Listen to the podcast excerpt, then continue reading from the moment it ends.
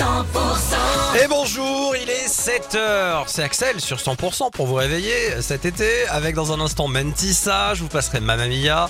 On aura l'éphéméride également de ce mardi 1er août, mais tout de suite c'est le retour de vos infos. Les tubes et l'info, 100%. On fera également un point météo juste après l'actu près de chez vous, c'est avec Cécile Gabod. Bonjour Cécile.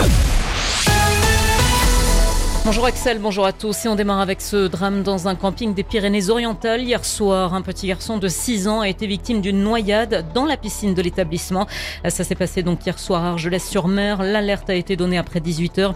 Le petit garçon, après avoir voulu euh, aller s'amuser euh, sur un toboggan, aurait été retrouvé inanimé dans une piscine. Le personnel de surveillance de baignade lui a prodigué les premiers secours. L'enfant a été évacué par hélicoptère à l'hôpital de Perpignan. Il était dans un état grave. De gros bouchons hier sur euh, l'A9 à cause d'un d'un accident euh, très grave, un accident de moto à hauteur de Vinassan.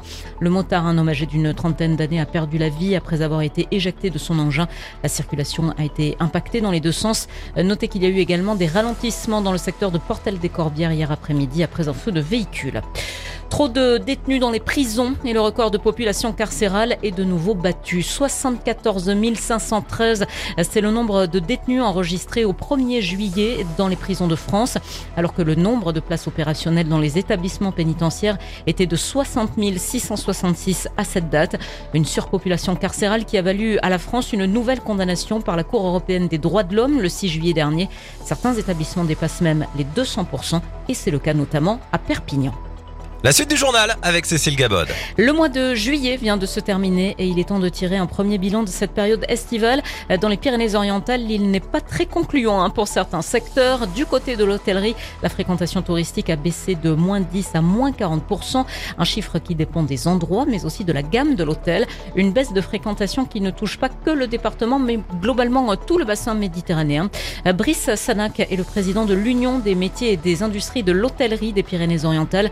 D'après Lui, la fréquentation est revenue à celle de la période avant Covid. Écoutez. On aurait été seul, j'aurais pu euh, mettre ça comme certains sur, sur, le, sur le dos de, de l'eau, sur le dos de, des, restrictions, mais euh, il n'en est rien. On n'est pas les seuls le reste du départ, de, le reste pardon de la région et du bassin euh, sont touchés. Donc en fait, je pense que c'est simplement l'inflation, l'inflation qui est là. Les Français qui ont eu à faire des efforts pendant pendant toute l'année, on a eu des hausses de prix qui ont été importantes et, et aujourd'hui, ben, c'est le budget vacances qui se retrouve à être un peu entaillé. Voilà, et la situation est tout de même loin d'être désastreuse.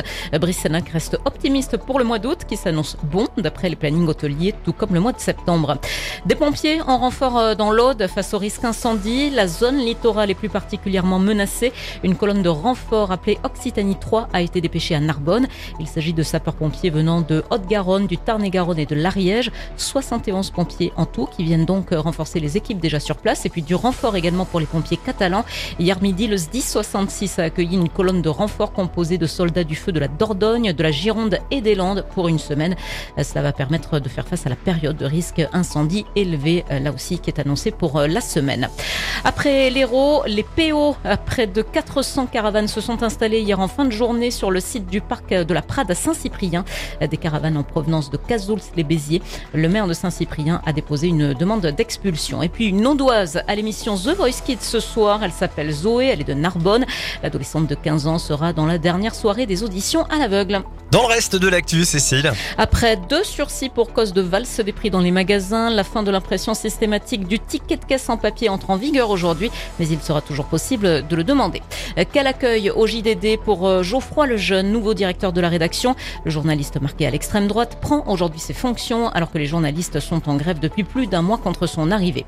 Et puis plus grand rendez-vous catholique international, les journées mondiales de la jeunesse s'ouvrent officiellement à Lisbonne aujourd'hui, veille de l'arrivée du pape François malgré ses 86 ans et sa santé fragile.